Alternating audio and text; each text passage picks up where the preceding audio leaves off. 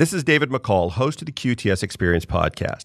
On this program, my guests and I regularly predict the future, whether we mean to or not. Usually it's around how a particular tech is going to impact the world or how changing cultural values are going to impact us. We all do it. The things we believe are things we're especially proud of.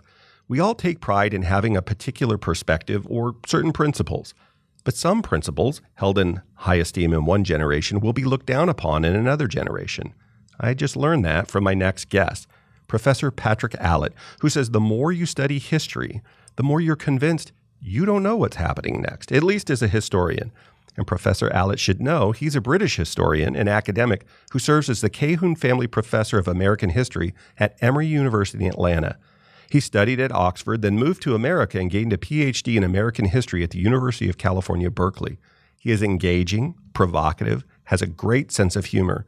His TEDx talk and posted lectures are a joy to watch and they will cause you to think deeper. So join us for this conversation on the next QTS Experience. The most valuable commodity on earth today is data how we make it, use it, move it, and protect it. My name's David McCall. Join me today for the QTS Experience.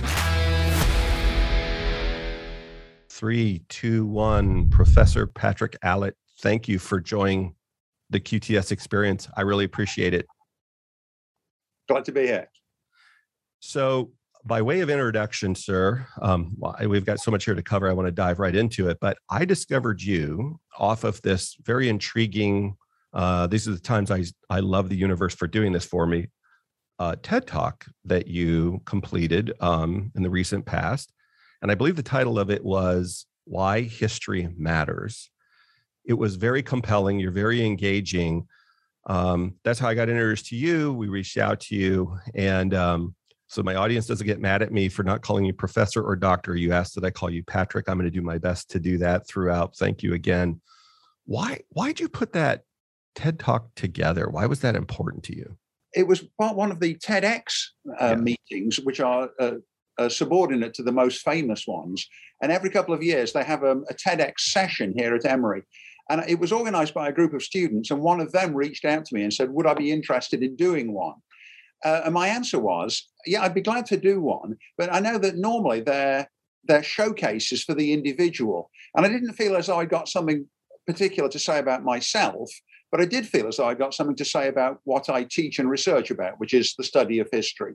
So I wanted to make the argument there that uh, or to justify the, the reasons for studying history, while also cautioning my listeners that you can study history a lot and still not know what's going to happen next. And in fact, that the more you study history, the more you become convinced that you're not going to know what's happened, what, what will happen next. When you were when you were doing the talk, um, the way that I wrote it down in my notes was this idea that um, historians and history can predict the future and you have a great time if you don't mind sharing some or all of that about how that can lead to the wrong um, information or assumptions yes i gave the example of the prelude to the first world war and the prelude to the second world war that by about 1900 there hadn't been a major war in europe for since 1815 since the battle of waterloo.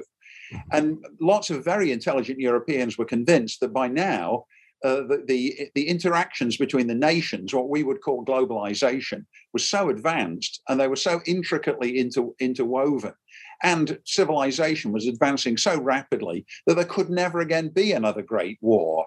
Mm. But of course, that proved to be uh, drastically wrong. The war did break out in 1914 for what seems like inadequate reasons. Then there were, I mean, the soldiers in the lead up to World War One had always been preparing for the possibility of war, but they said if war does happen, it will happen very, very quickly and it'll all be over in a flash. That also proved not to be true. It turned into the dreadful stalemate of the trench warfare. So at the end of World War One, everybody looked back and said, you know, how did we let this happen? And the answer they came up with was we were too ready to jump into action quickly because we thought it would happen so suddenly. Hmm. We must be sure not to make that mistake again. So then in the 1930s, as Hitler rose to power, the Western leaders, particularly Neville Chamberlain, the English Prime Minister, kept appeasing Hitler because he was responding to the lesson he thought he'd learned from World War One, which is don't jump into a war too quickly. But of course, the result of that was that Hitler took advantage of, of conciliation and appeasement. And when Britain did finally start to fight, it was far more difficult to defeat Hitler than it would have been five years earlier. So then at the end of the Second World War, everyone looked around and said, what, what did we do wrong? Answer, we weren't quick enough to jump into conflict. So the two world wars get, both teach a lesson, but the lessons contradict each other. One is don't be too slow, and the other one is don't be too fast. And so since then, of course, policymakers have been aware that it's possible to draw either conclusion. And depending on whether you want to go to war, you you you use the one that's most appropriate. It's certainly true that America went to war in Vietnam because they were using the example of the lead up to World War II even though Vietnam and Vietnamese communism didn't present a threat, a direct threat to America, the lesson that the, the advisors to Presidents Kennedy and Johnson drew was, ah, but we mustn't appease them. That's the mistake we made in the 30s. Let's fight the enemy while he's far away and weak, because if we don't, we'll have to fight him when he's much closer and much stronger. Mm. Is there even value then? Can you predict anything out of, you know, you take a lesson? So, for example, in World War II, um, I've now watched a number of movies about Winston Churchill. I've read a number of books. When I was a kid, the first two books that I can remember really capturing my imagination in, um, I don't know, what was that, in seventh grade or so, sixth or seventh grade, 12, 13 years old, was um, The Lion, the Witch, and the Wardrobe by uh, C.S. Lewis. And of course, The Hobbit by um, Tolkien. And completely as an adult i read a lot of uh, certainly cs lewis's nonfiction stuff whether it's apologetics or other things i've read many times tolkien their study of the inklings. And um, and in that same era i came across um, uh, churchill who i don't know if he was looking at history but he had this sense of hold on this is the exact wrong response to the rise of the Third Reich to Adolf Hitler early on, not just when the you know the planes were flying in the to the Spain in the Spanish Civil War, but early on. What value then is there, or or is there value? Is it was he just lucky? Well, we honor Winston Churchill because it turns out that he was exactly right. Yes, in the 1930s, he was regarded as a superannuated old Victorian imperialist whose time had come and gone Mm-hmm. Uh, but because he was um, he was really the most prominent member of parliament who warned, starting in about 1932, 33, Hitler is very dangerous and we need to be absolutely um, uh, forthright in opposing him. At the time, respectable opinion regarded him as shameful and disgraceful. But of course, he was vindicated by circumstances. Right but then I think it's, I mean, it's difficult for us to get back into the frame of mind of responsible, intelligent people in the 30s. Right. Who, who, who had, they did have good reasons for saying he was wrong. Sure, sure. And so, I mean, the example of his having turned out to be right is a marvelous reminder to us of the need to be tolerant of people who say strange things in our own time, which seem ridiculous at the time, but later on might seem to, to have been prescient. Yeah. One of the things that you said that I love, um, absolutely, well, there's the lights that I love, but one of these things really got me thinking again. I've heard it so many times, but I needed to hear it again, which was we need to have courage. I'm putting it, this is my words. Where's the evidence take us? I've heard you in other, I couldn't just stick to that one TEDx talk. I've gone on to a number of talks that you graciously. I, I don't know if you just Emory or who you worked with, but you've published a number of your history lessons essentially to uh, YouTube for sure. And I know people can order them. I have found them very approachable. Um, but one of the things across these things I've listened to you is where's the evidence take us? Like where let's not be afraid, let's evaluate it. Let's, you know, this is how I interpret it, don't have bias. Where's the evidence take us? It may take us to some place that's uncomfortable. It may reaffirm uh, idea we're presupposed to or may challenge us but let's have the courage to go there and evaluate it. Side note i don't know that we do that very well these days. I have a 19 21 and 23 year old daughters and this is uh this is an area of uh, discussion for us all the time. But when you you know when you're we're thinking about Churchill, I was thinking about Patton. Patton said, "Look, here's a threat." And I'm not trying to pick on any particular group. I'm just saying that here's another historical figure. Some things maybe he got right, some things he got wrong, but said this is a real threat, and we shouldn't stop what we're doing now. Um, and he wasn't listened to. So I'm wondering how how is it not just that we have an open mind, um, but how do you think that somebody like Winston Churchill, not just the circumstance that he happened to be right, but why do you think he was so certain that he was right? Did he use history as evidence to predict what might be going on? Did he have some experience with this kind of behavior? Uh, very much so, yes. He was himself an excellent historian. And in fact, in the years between the two world wars, he made most of his living as a, as a as a historian. He was always a, nearly always a member of parliament, mm. but he also wrote a lot of books, including a four volume biography of the Duke of Marlborough, who was one of his predecessors, mm. a great warrior of the early 1700s who uh, w- uh, was vital in winning one of the great wars against France. He himself had been a soldier in the late 1800s. He was a prominent member of the British government during World War One. He wrote a massive history of World War One called The World Crisis. And his general view of humanity was it was hard headed, but it turns out to have been very realistic. A lot of people in the late 19th and early 20th centuries had the idea we're evolving to the point where we no longer need to use the old fashioned ways, particularly the ways of warfare. We've gone beyond that. But his view was humanity is never going to go to beyond that. It's a sad truth. Uh, and therefore, because people are always going to fight, we need to be ready to fight on advantageous terms. So it was a sort of disillusioning uh, grip on reality, uh, but also uh, a highly realistic one. Obviously, right now, as you and I are talking, Dave, we're in the middle of the of the uh, Russian invasion of Ukraine. Right. I think it was it was easy to believe in the last five years that it could never possibly happen. But now, of course, we're re- we're reckoning with the fact that it really has happened. Another thing that Churchill believed in was that um, autocratic government is very bad because it, it, it prevents the autocratic leader from being advised realistically by people who can stand up to him. He famously said, democracy is the worst possible system of government except for all the others. And I think that's a wonderful way of saying it's actually a great system in view of the fact that human nature is so imperfect. Because no matter how bad a particular elected official might be, he's going to be voted out before long, and the voters will have a chance to at least say, we're not going to put up with more of this one. But obviously, what's happened to, to Putin since, nine, since 2000 is that nobody has been strong enough to displace him.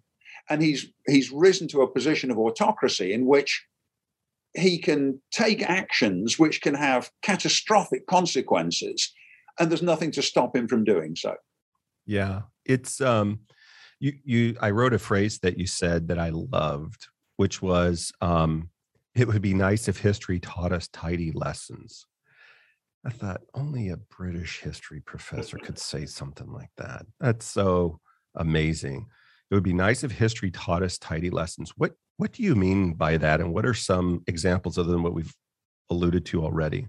Uh, well, I was really thinking there of the way in which when you watch a historical drama, um, I don't know, there's lots of good movies based on Shakespeare plays, there's lots of history dramas, Downton Abbey, uh, things like that. Uh, lots of films about the American Civil War. They tend to end in such a way as to give you a wonderfully satisfied feeling of fulfillment. Right. But of course, the reality of history is that it's hardly ever like that. It won't gratify our, our preferences. And so, the longer you study history, the more you come to be suspicious of historical dramas which end up making you feel great because really what they've done is to smooth out all the edges to give it a, a, a, clean and tidy ending.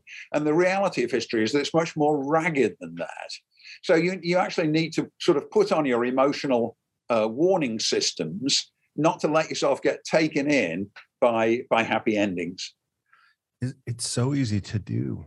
Yeah, I mean, it is so easy to do. You apologize in advance. Please don't hang up on me. But when you, the first example or the main example you gave, you actually offended me at first. And I have learned with a number of, one of my favorite speakers is a guy named Tim Keller. Tim speaks a lot. He's a um, evangelical out of, um, and scholar. he spends a lot of time speaking at Oxford, Harvard. He's one of the only people of that um, of it that sort of faith ideology that's spoken at Google Talks, and he has no qualms. He's a very kind, scholarly man about taking on very hard questions, kind of spinning them on their head, and and in a in an interesting way, you reminded me of Tim Keller very much because you said you were making this point, if you remember, in the Civil War. Um, both of these groups thought they were right, were convinced they were right. And it's easy now, 160 years from that event, to to see and contextualize part of that is it's up you know it's abhorrent to uh, i mean there's just so much distance there um and but in that moment and and here's how you challenged me to think about it of course they thought it was right because who goes to die for something they think is wrong whether you think Jesus is the Christ, those disciples of his thought he was, because who goes to get crucified and their family crucified or whatever? Whether you think think that Gandhi's the right kind of tea, or pick a pick a, a historical cause or whatever, we believe this is true um, which seems insane 100 years later or whatever the context is the winners or the losers who would this be could you help us to understand that a little bit about whether it's about that particular incident or even large or, you know other incidents come to mind? Because we're eventually getting to artificial intelligence i promise but i i feel like this is just a great foundation for us to go to. So both sides think they're right. Can you w- complete yeah, my idea there that's right. I mean, and as you say, the thinking about the Civil War is a good example of that because to us, human slavery is so profoundly wrong. It's it's hard for us to imagine that there were ever people who who seriously believed that it was right. And I think one of the great challenges for historians is to at least provisionally put themselves in the frame of mind of people who did think it was right. Mm-hmm. Not in the sense that they've, they're going to become pro slavery, but they've got to take seriously that other people were pro slavery. Otherwise, we'll never really understand the motivation which did lead them to risk sacrificing their own lives. And I quite often say this to students, and I think this helps them. I say, um, 50 years from now, your grandchildren are going to say to you, Did you really believe that back in the year 2022? And, and, and they'll say, Well, yes, I did, because at the time it didn't seem wrong. But then, so then, of course, the students say to me, okay, so which is it of our beliefs that is going to be proven wrong in the future? And I say, oh, we don't know that. But don't forget that the things you believe in are things you're especially proud of. Right. You know, we all, we all take pride in having certain principles, but nevertheless, we know from the study of history that principles which were held in very high esteem in one generation become completely discredited in another generation. Yeah. Let me give you an interesting example, something which happened to me recently. I've got a friend in England who she and I were at college back in the 1970s. And her daughter, who's now about 22 or 3, has come out. She's a lesbian. And she said, when I was with them, she said to me and her mother, in the 70s, you two were homophobic. To which my answer was, first of all, that word didn't exist. Right. Second, the concept didn't exist. Third, I don't think I'd ever met a person who was gay, or if I had, I didn't know that I had because they hadn't come out. Right. Uh, you can't. Well, I mean, you can obviously, but it's unreasonable for you to impose your judgments on people who were living 50 years ago even though they're still, you know, they're, they're the people you're looking at now, and expect them to have anticipated the way in which ideas about homosexuality were going to change in the intervening decades. Anyway, the kid was flabbergasted that, that I pushed back. But conversely, uh, me and her mom were flabbergasted that she'd make the claim about us. It was a fascinating moment. By the way, just as a another example for you, if your students ever, you know, I don't know if we could predict that. Really, you don't think so. I want you to look at your haircut in the sixth grade, which you were certain was correct, yeah. and then your your haircut in high school, and then your haircut at thirty, and um, you know, leave enough there. Right. Um, one of I mean, the other, yeah. One of the one of the ways we one of the ways we deal with these general issues uh, is that, that when you go to history graduate school, as I did, you learn to look at it as dispassionately as possible. You try to lower the emotional temperature as much as possible and talk about people in other times and places a little bit as though they were parts of a scientific experiment. In other words, the whole point is to stay out of the arguments and say it's, it's almost as though you're one of the Olympian gods. You look down upon all of them and say, this group did this, this group did that. Here's why they came into conflict with each other, and you don't you don't get involved in passing judgment at all. You simply stay out of it. So certainly, when I'm working as an academic historian, when I'm writing, I try very hard not to let the readers know what my view of it is. And I'm constantly telling students when they're writing history papers don't intrude your own opinion. Your opinion doesn't matter from the point of view of telling the history. You've got to write it in such a way that a reader, whatever his or her opinion might be, could learn from you. Because what you're doing is explaining, describing what happened and explaining it, and then persuading us that your explanation is a good one and there's no room there for emotional uh, uh, heightening. How do you learn that skill? I guess is my question. Um, oh, it's because you write papers and your, your professor covers them in red ink, crossing out all adjectives. but I mean, I mean, you want to have an opinion. I mean, you want to come to, you know, uh, you want to come to, uh, you know, if I'm a scientist, yes, I want it's wonderful if my lab table or my chemistry set or whatever allows me come to an empirical truth. It's true whether I believe it's true or not. It's true, right? Under these lab conditions, these particular conditions, that will 1 million percent of the time actually happen. Right. But but then there are things that are um, you know, hypotheses or theories or whatever and we want them to work through first that first academic exercise but then at the end of it okay now with that and having whatever my other experience or my intuition is i do think there are black holes or i do think there are these other things. How do you how do you nurture an opinion when you don't necessarily have empirical truth like that? You have some history you have some you know experience i guess is another word for history but how do you how do you nurture those two things? Well, I think it's because the just as you can be uncertain about the existence of black holes or the uncertain uncertain about the, the reaction of chemicals under certain conditions, so you can be uncertain of what, what was the cause of a historical event. In other words, I might say, look, the cause of World War One was primarily a conflict between nation states, but somebody else might say, no, it's actually a conflict between imperial systems, and somebody else might say it's all undergirded by uh, economic competition. You know, there's, a lot, there's lots of different theories of what caused it.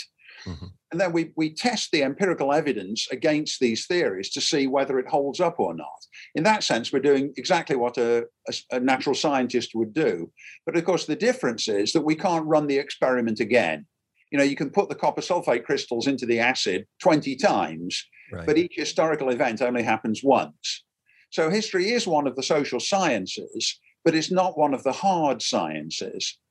But just as you would never say that the water was good, but the copper sulfate crystals were bad, mm-hmm. so it's irrelevant from a historian's point of view to say that you know France was good and Spain was bad. Uh, your job is simply to say, look at the way in which France and Spain came into conflict, and and and here's my explanation of why it was that France ended up superior or victorious. Right. Without my opinion, without my my emotional judgment mattering at all. All it could do would be to get in the way. Well, I know I, you've. I'm sorry. Go ahead. I didn't mean to interrupt you. Yeah. Well, I think we find that easy enough to do when we're talking about conflict between two ancient Greek states. I mean, it would be weird, wouldn't it, if one of us was violently pro-Athenian or pro-Spartan. But then we find it very hard when we're talking about events which are still within the living memory of certain people, like World War II. Right. I mean, eventually it will happen that Hitler will be regarded with the same cold disinterest or you know objectivity that now we can look at Genghis Khan or uh, Alexander the Great, but we can't do it yet because he's still too close to us. So and similarly, with the question of American slavery, it's still got so many ongoing legacies that we can't yet, or uh, we can't easily yet look at it with a cold, dispassionate eye. Yeah. Well, you've obviously mastered it because you are it it sounds like you're um, from the UK. We haven't touched on that, and you did mention French and Spanish victories, and I know that for my friends from Manchester, it's easier. It's e- it's hard for them to give any credit to the French or to the Spanish. So obviously you've moved past that. I um you, you know, it, also one of the things that jumps out to me is when I was imagining who would we get that I would think of it like dispassionately in the way that you described, the first thing that came to me was Genghis Khan, who is um from a humanitarian perspective reviled from a military conquest tactic strategic um, you know using the tool of his day reinventing warfare is admired. It, it, depending upon which circle you're in and, and what lesson you're trying to draw you can come to wildly different conclusions. Exactly. Yeah. And then also i think the more you study history the more you realize that everything's got a history even things like humanitarianism. Mm. that, that, that our idea of what it means to be humane is very different from ideas about humaneness in other times and places. I mean, like, you see, here's another thing I often say to American students, and one of the things I often do in my classroom is take advantage of the fact that I grew up in a different country and a different culture, and by now, of course, a different time. That I say, when you're growing up in America, you're bombarded with the idea that everyone is equal to everyone else. And one of mm-hmm. the exhilarating things about life in America is this very widespread belief in human equality. But there's nothing natural about it. It's an idea, and it's an idea which is currently very highly thought of. But I say, you know, when I was growing up, no, this is in England in the 1960s, 50s, 60s, and 70s, nobody ever talked about human equality. It just never came up at all. And uh, in fact, Britain was a very hierarchical society, and everyone had their idea about where, you know, what position on the ladder they were on. And, and quite often, they didn't think it was even right to try to move up the ladder. I had a conversation not long ago with an acquaintance of mine from India. And I brought this up because one of my very best friends had gone to India. He he manages a group of people, part of which his team um, is there. He says a beautiful country. It's very interesting.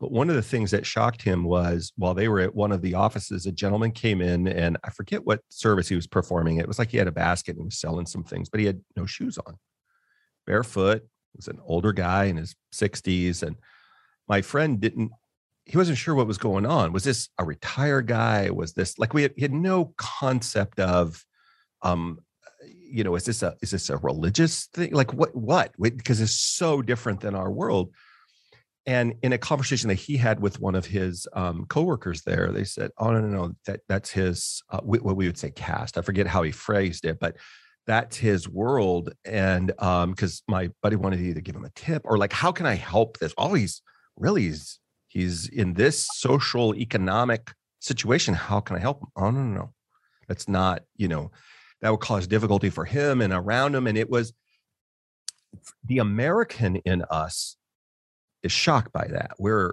we're what? How is that possible?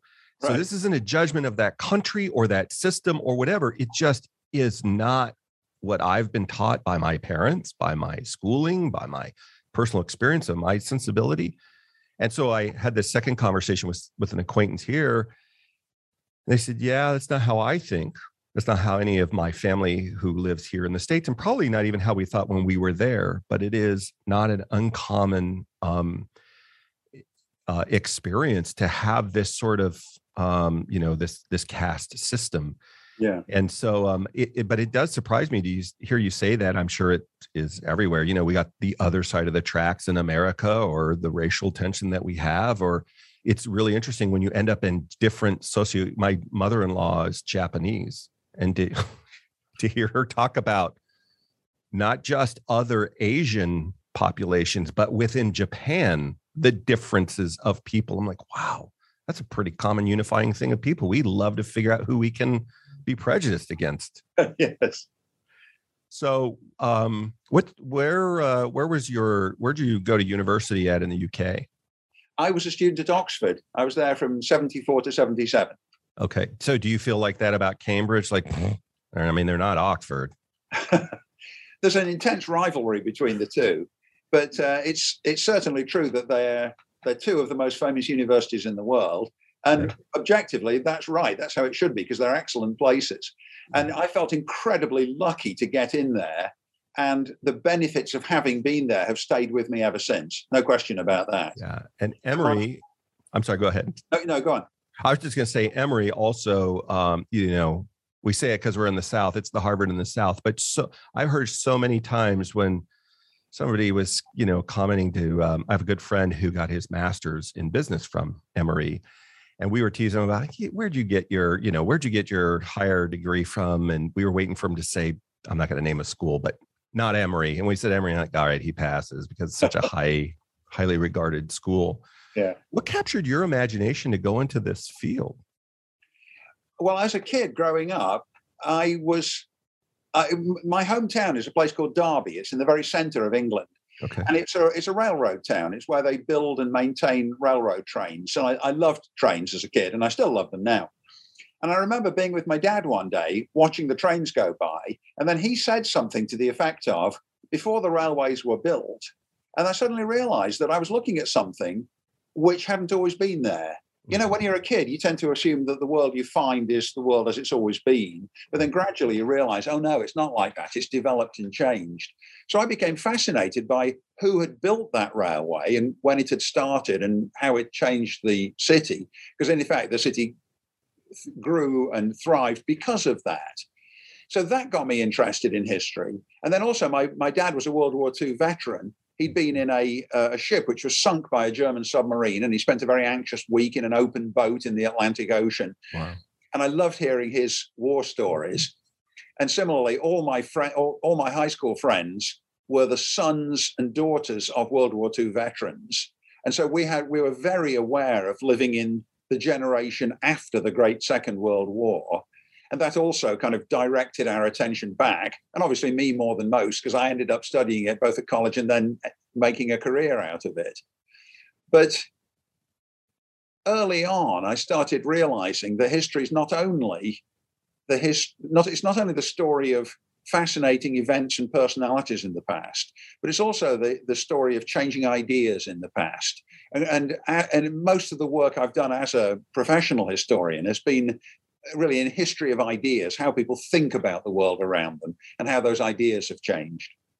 I, I, want to get in a few minutes to this idea of the fourth industrial revolution. But before we get there, there is evidently three industrial revolutions ahead of that. But real brief, just sorry, it's my podcast, so I get to interrupt. When you were talking about your um, your father, my grandfather, my dad's dad, was a P fifty one pilot, and I got through him to meet a number of um, veterans uh, from around the world. I never met a British World War II veteran that served in the Navy. They were either some part of the RAF, mostly because he was a fighter pilot, or um, you know, home defense, or they were land troops when the invasion and we, began moving into uh, Western Europe and across Europe. I'd never met, and as you were saying that, I was like, wow, contrast that with the several hundred years of history before that, when British military power was all the, by and large, the Navy. That's how they superimposed their will on the world was yeah. um, started with the Navy, the most terrifying force on earth at the time. Right. Although you see, my dad was also part of the Royal Air Force. The mm. ship he was on was a troop ship, which was carrying him from England to Singapore. Okay and it, it, was and this is one of those amazing stories where it's a it's in an odd way it's a mercy. Because if the ship hadn't been stopped it would have got in sing, to singapore just in time for him to be captured and to have become a japanese prisoner of war.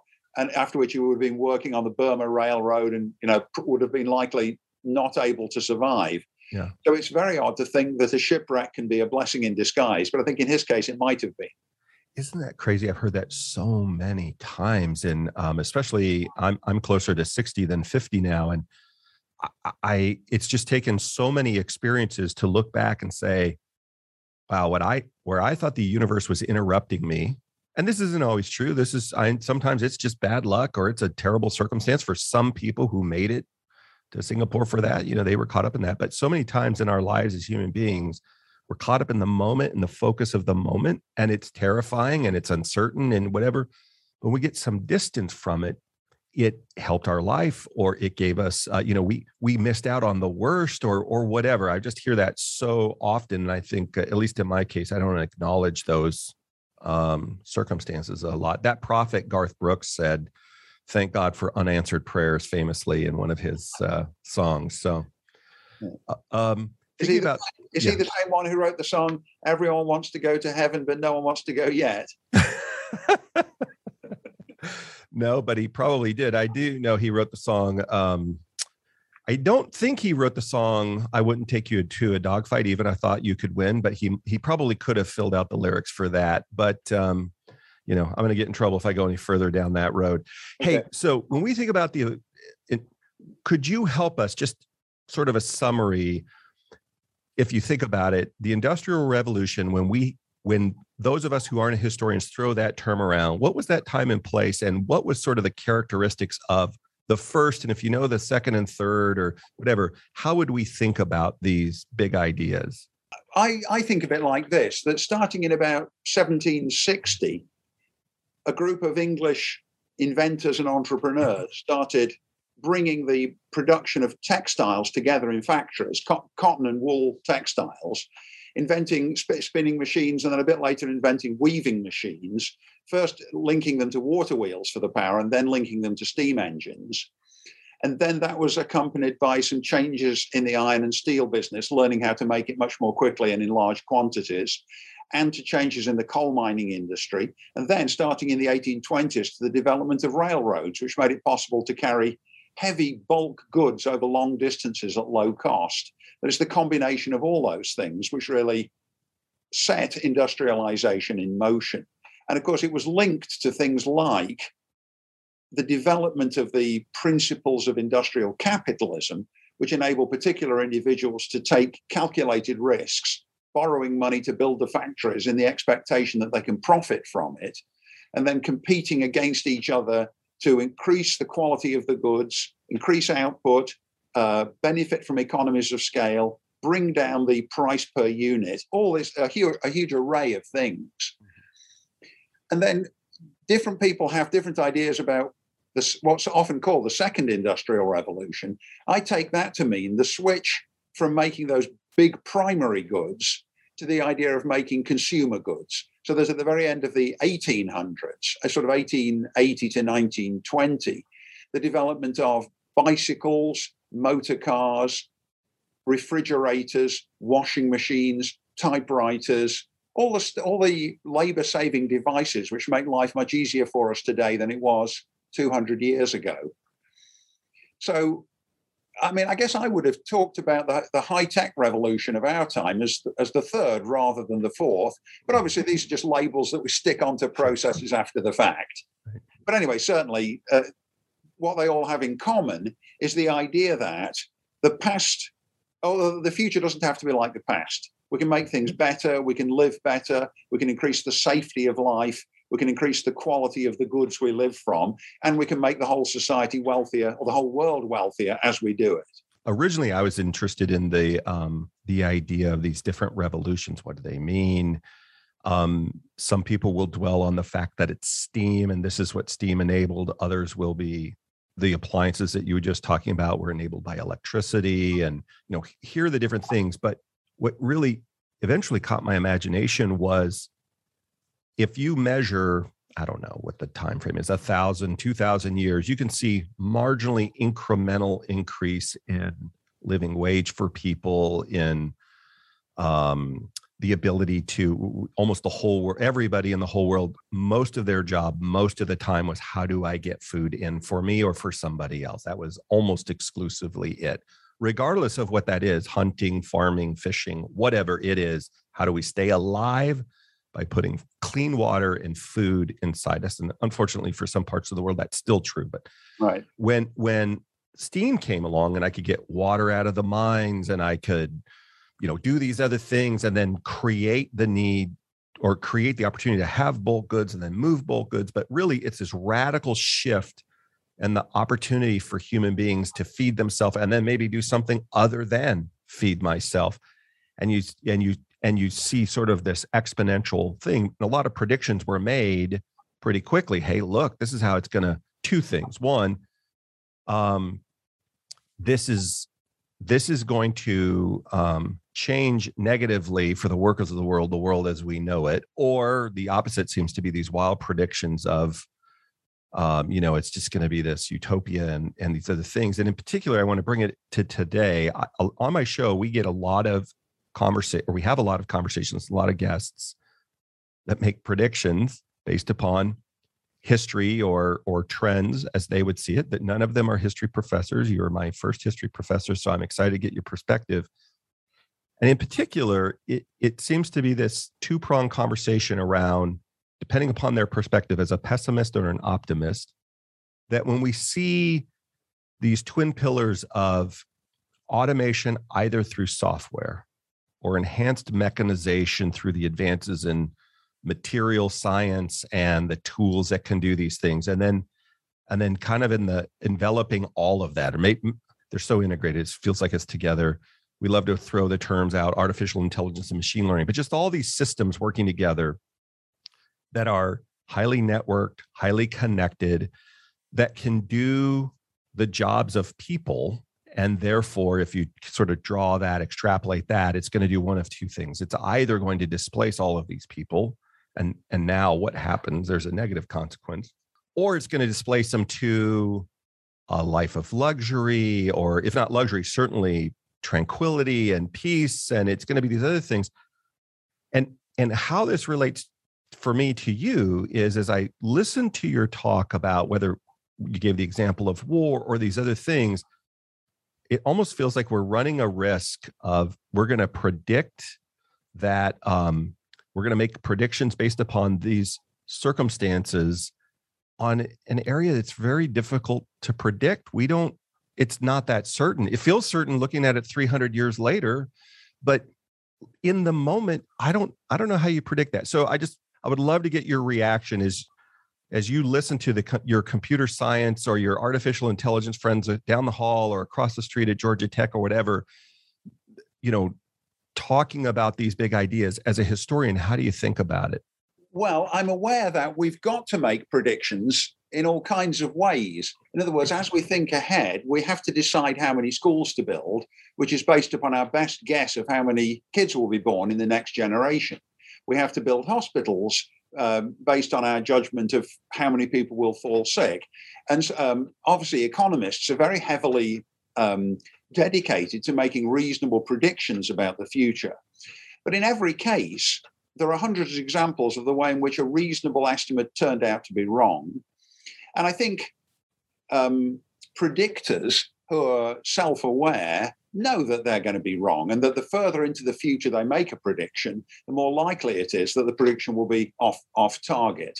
But that doesn't mean that we can stop doing it we have to do it taking into account the very best evidence we've got. And of course, that evidence comes from history. The only fund of experience we've got to make our predictions is, is our knowledge of what the trends have been up to this point so that we can reasonably project them forwards. So that, in other words, when I was talking a minute ago about um, autocratic government, because we've got hundreds of examples of autocratic governments failing to work very well, it's reasonable to say autocratic government will continue to malfunction in the future. That's as a generalization. But what right. we can't say is this particular catastrophe will be set to this particular autocrat. We can't do that. Right. And so, as you said, with the technology, I think it's very largely a matter of the temperament of the person who's making the predictions. That if you're an optimist, you can certainly look at the history of technology and say, this is absolutely incredible. It's made life so much better that we've got every reason to hope that it'll continue to make life even better into the future so that we'll look back on the year 2022 as a year of astonishing hardship because we didn't have the technologies we're going to have in the future. Right. But conversely, if you're a pessimist, you can say, look at the way in which all these technologies, which were supposed to be so great, actually gave rise to all kinds of horrible new problems that's going to continue. And in mm-hmm. other words, what really matters is the temperament of the person predicting, because both groups can can draw on plenty of evidence to support the case they're making. Yeah. As you think about that, would you consider yourself an optimist or a pessimist, or do you not impose those labels on yourself? Oh, I'm an optimist, no question about it. And uh, my view is that the Industrial Revolution was a wonderful thing, and that we've never lived better than we do now.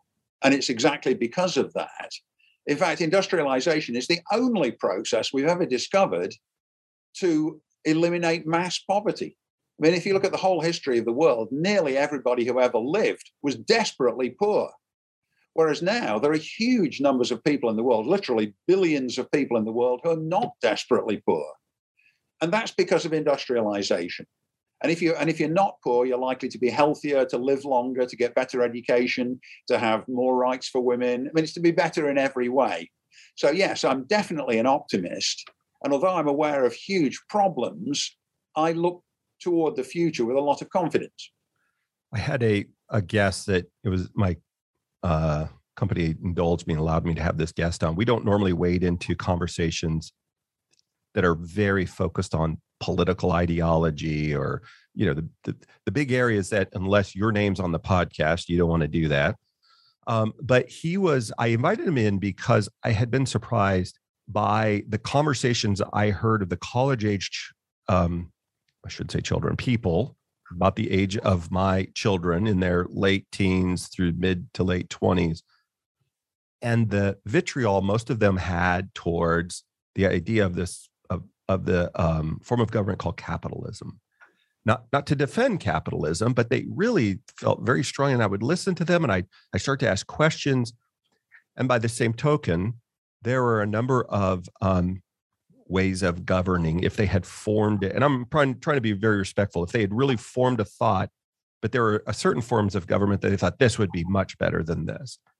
And i would ask questions like in what instance have you seen that in history working out that way of the form that you're talking about or or some new imagined form? And sometimes they would come up with their own sort of version of something um, all right i know i recognize that every generation thinks that they discovered music and sex but uh, assuming that that's um, you know of course not my children my children are angels I invited this guy, Devlin Lyles, on, who is with an organization out of Houston, but he is the, um, at the time, he was a board member of the um, Ethical Capitalists group out of this particular, I think it's Houston. And I was just curious, help me to understand what is that? What is an ethical capitalist? And one of the things I, I believe that that idea was started by the guy who founded Whole Foods. And they're not saying this particular form of government is without sin and has not erred spectacularly in the past. But when you look at the given human beings' tendencies and what's been on earth, here's the gov- here's the types of um, ways that human beings have organized themselves. Here's the result. And he said many of the things that you said. Here's the result in the world, a real world history of these different types of um, productivity being applied and where they go right and where they go wrong and et cetera. And the reason why they put the ethical on there is unethical capitalism. Well, the single biggest point I think, Professor, was the the purpose of a company is profit. He said that was coined by these groups. It's not true. We don't believe that to be true.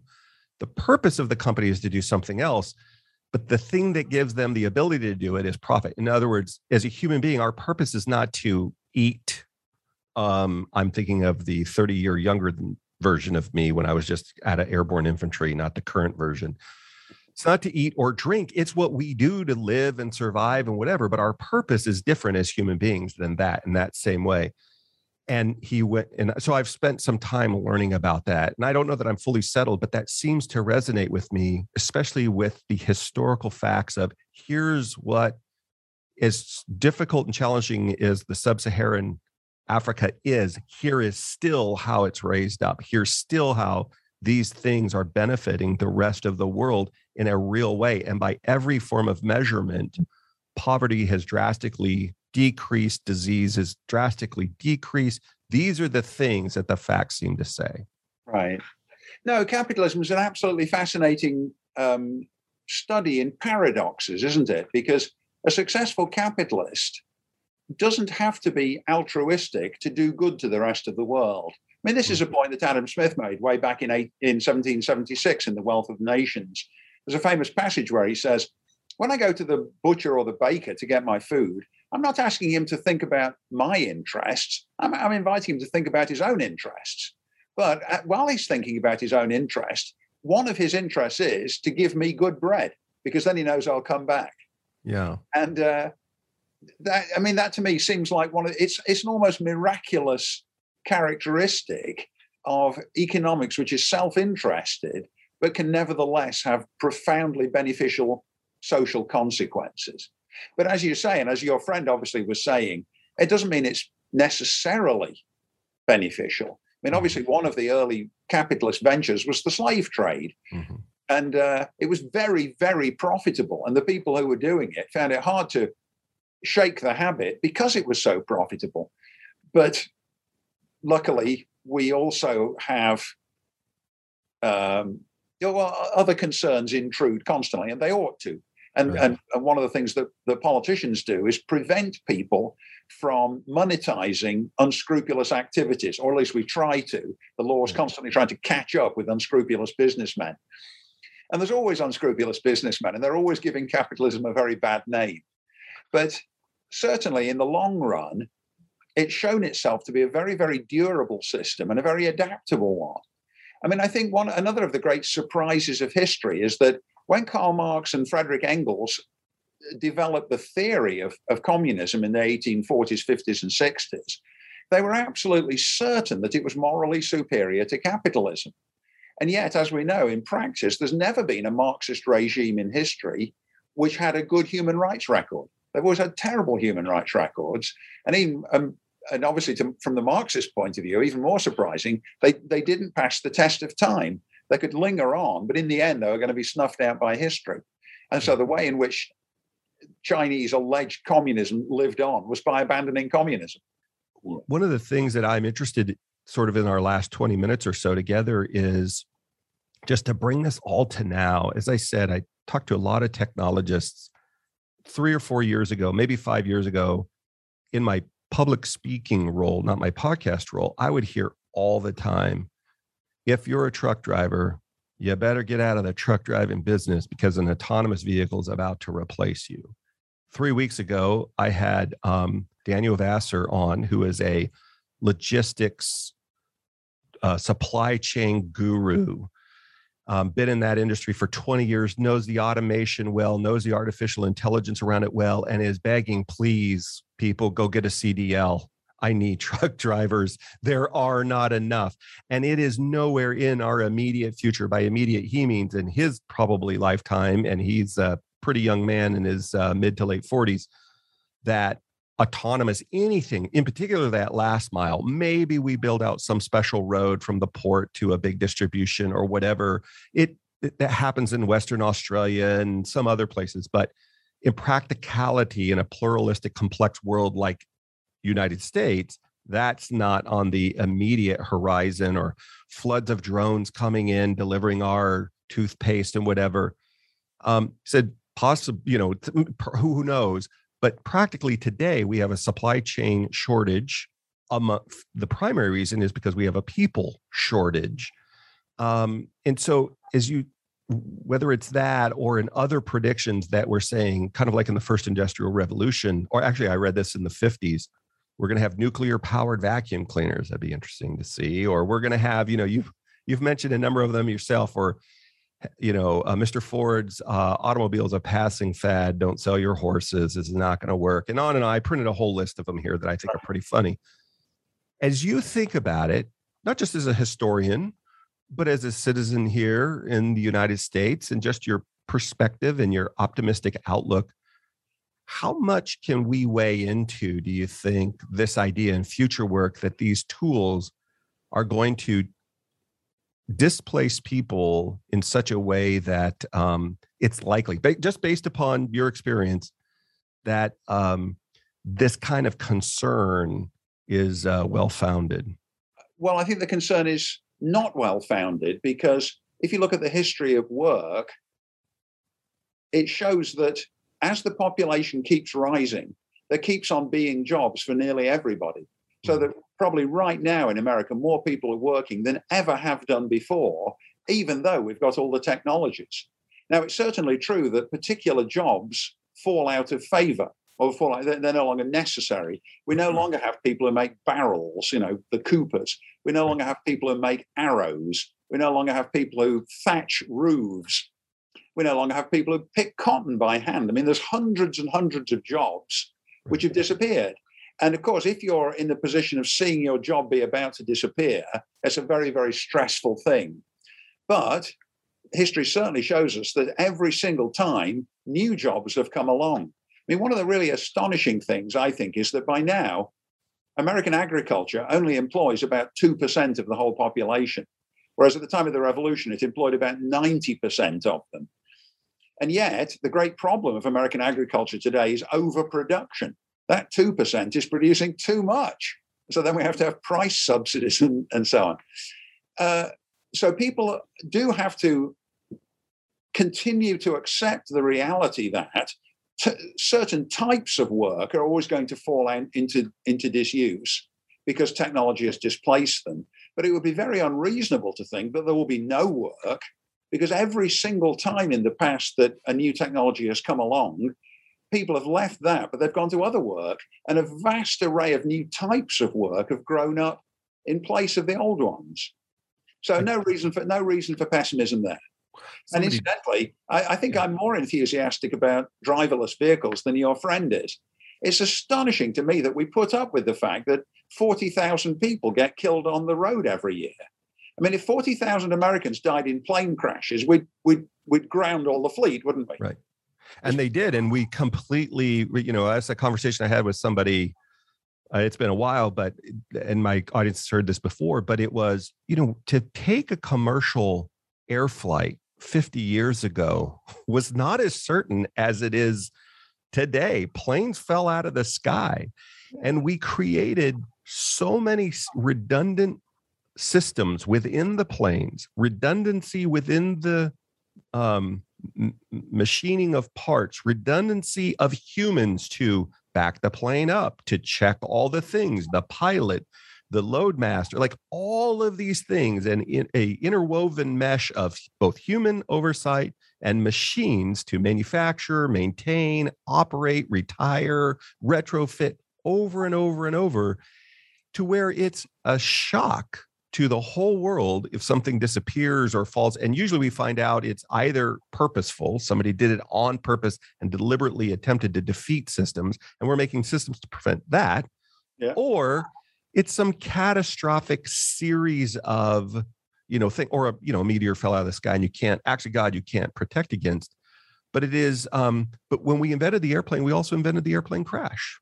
Yes. It's and and so, you know, the, these these twin things but we weren't satisfied with well you know it did 98% good so this 2% bad i guess that's okay we want to make it as statistically zero as we can and so let's be enthusiastic about that exactly so i do sometimes i mean this is in a way this is me making a prediction even though i have already told you it's impossible that i think uh, the day will come when we'll look back with amazement that we'll let individuals drive because once they've worked out all the problems, driverless vehicles will be so much safer than human drivers are. You know, they'll never get drunk, they'll never have bad tempers, they'll never be texting. All things which lead to car crashes will go away.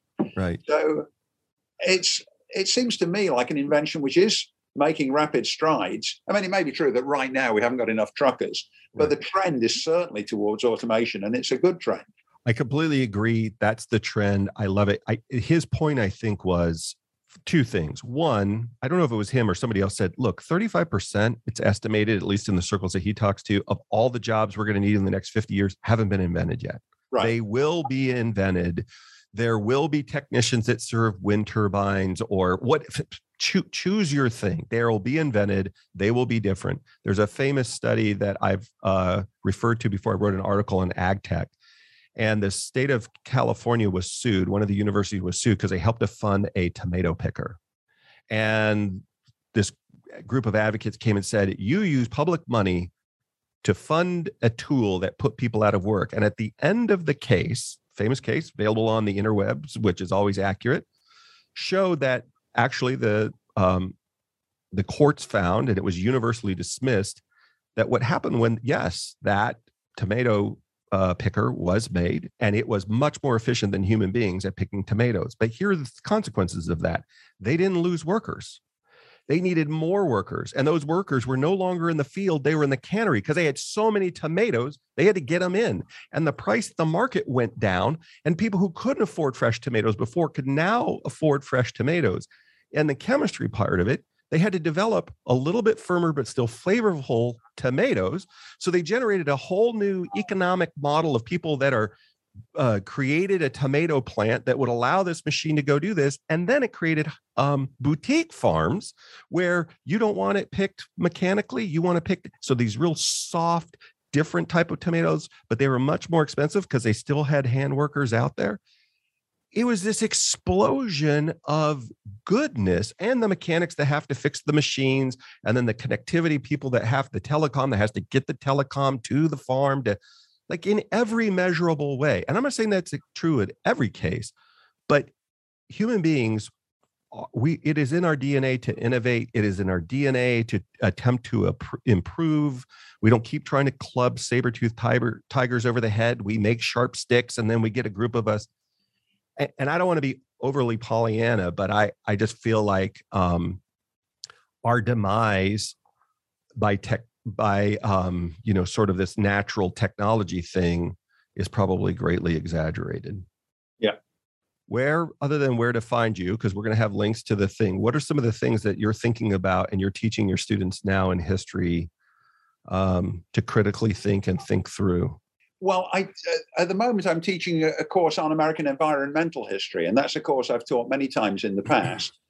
and I teach it in a way which is which tries to counteract the tendency to apocalyptic thinking in environmentalism. I mean, hmm. my view is, you won't be surprised in view of what I've said so far, that we've got some very serious environmental problems that we need to confront, but that, but that we've never been better positioned to be able to confront them. Clearly, we're going to have to make an enormous energy uh, switch this century, and the quicker we can do it, the better it will be. Mm-hmm. But there's every sign that we're going to be able to do it. The, the, one of the things industrialization has done is to make us far more resilient than we were previously. We're very successful at feeding people, at keeping them alive, at keeping them healthier. The quality of life is much better than it was before the environmental movement started in the 1960s it's got a lot to be proud of, even though there's still a lot of things to do. I, see, I also teach courses on the history of industrialization. Mm. So hmm. quite often I have the same students who take the industrial class and then they take the environmental one. And I say these two things, these two fit together perfectly. You've got to be thinking of both. You have to carry on thinking about the importance of economic growth, even while you're worrying about problems of pollution or problems of endangered species or exotic species. And I, I suppose I'm always encouraging students not to compartmentalize too much, mm-hmm. but to mm-hmm. remember connections. Because I also teach classes on American foreign policy, mm. where I, and then of course I'm having to say, you know, it's still a dangerous world. We still need to take seriously the hazards and the political instability that we face. These things all go together. So mm-hmm. I'm, I mean, by now, I'm, I think I'm the oldest member of the Emory History Department. I'm 65, and I've lived through a, a couple of generations of professors coming and going. It's very interesting to me to to be involved in the hiring of new ones who are just finishing their doctoral degrees. They're in their late 20s and 30s. Uh, because in many ways they're reconceptualizing how to think about history. Although what they're, I think what they're actually doing is asking the same old questions, but in a, in a new guise. Now they've, they've grown up in a different world than I did, and the impression that world makes on you. I think, you know, I'm sure you're, you're familiar with this. That between the ages of about 15 and 25, that's when your image of what the world is really like gets fixed. Right. So in my case, that was between 1971 and 81, I guess. Right. So in that sense, I'm becoming a fossil. You know, I'm becoming this superannuated relic of another era. but I do think I've still got something to say to to new upcoming generations, even though they can often criticize the assumptions I make. And because the students are so charming and many of them are so intelligent, they can often catch me out and say, "Yeah, but think about it this way." Right. And I do, I do learn from them the need to to be revisiting my preconceptions. But at the same time, I think I can still offer them reassurances based on a, what's now a, long lifetime of experience. So it's a two way street. Yeah, I love the phrase iron sharpening's iron that many philosophical and religious thoughts have in that in that or Greek even thought where as we contend, but not in a pugilistic way, but as a def, here's my idea. Let me defend my idea, and you try. You know, this the scientific method does this when they do it well, does it amazingly well. These are, you know, as I work through this process, and sometimes I I get a little anxious. Um, I'm I'm calcific- calcificating, but I'm not fossilized yet. But I'm I'm I'm tracking with you. But I just mean that um, one of the things that I loved about my peer group is the willingness to um, to wade through the idea, to have the discussion. Sometimes it's a debate, sometimes it's just a discussion, but but to work through it. Like bring your idea, let's contend, whether it's a philosophical idea or a morality or whatever. When you were talking about environment, for I just confess for myself, in early days of thinking about the environment, I got tired of people telling me that my perspective was wicked and wrong, and that the the right way to think about the environment and how we should engage with energy production or whatever was this way. And I really resisted paying attention to them. I've since changed my mind in terms of the value of that conversation significantly. But it was less that I thought there was an imminent catastrophic event. And it was more about kind of like what we see going on in the world today. What happens if I don't have to worry about energy production from some other part of the world? If I really do have energy independence, that is enviro, envi- I don't have to have a gas station down the street with petrol down in the whatever. And, you know, or is there a way to get to whether it's, you know, whatever the alternative nuclear, uh, hydro, um, um, solar, wind, whatever the combination of things are based upon where I'm at geographically on the planet, where, where we have some measure of freedom, which is another way to say independence, some measure of freedom that benefits me economically, benefits my family, benefits my environment around me. These do not have to be juxtapositioned or opposed ideas. We all what's that phrase? The enemy of my enemy is my friend. We all show up here at the table. My neighbor and I started a conversation a little over a year ago about what if we were able to, through some combination of solar panel or whatever, rely on our grid less, not from a prepper or whatever perspective, but these storms that come through Georgia on occasion once every four or five years with ice and we're out of power and you know all these other things. What if we're able to get independent? And so now I find myself aligned we have different motivations but we have the same similar outcome in mind of energy efficiency of resource um, conservation whether it's water or power or whatever it is and now i find myself really engaging in the conversation i just hope more and more people continue to have an open mind um, about whether it's that topic or many of the other ones that you've talked about have you found your students are pretty open-minded to engaging in the conversation very much so. Yeah, they're they're wonderful people. Um, obviously, they're young, and they their youth brings limitations, but it also brings incredible benefits. Right. They haven't yet hardened up too much, and and it's it's wonderful to get them or to witness them real recognizing the complexities and recognizing that very often when you have a conflict over things like energy policy, it really is a case where reasonable and intelligent people are going to disagree Mm-hmm. And that what they've got to do is to take seriously both sets of ideas, even though eventually they're going to have to make choices and then act upon their choices. So it's, um, I mean, I, I think I discovered early on that I love being a teacher and that one of the things I have got to try to do is to teach them about the complexities of a, of a, complicated world and the paradoxes of the world, the fact that things don't aren't always what they seem, and that it's very difficult to assign praise and blame, and that we mustn't fall back on overly simplistic explanations, all those things. Yeah, it's right. a pleasure.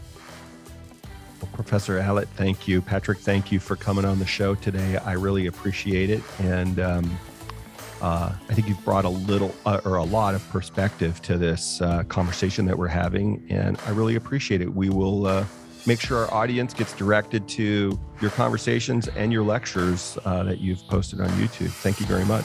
Thanks a lot, Dave. Bye bye. Thank you, everybody. And if you've enjoyed this show, please like, subscribe, share, and comment. We'll see you next time on the QTS Experience. Take care.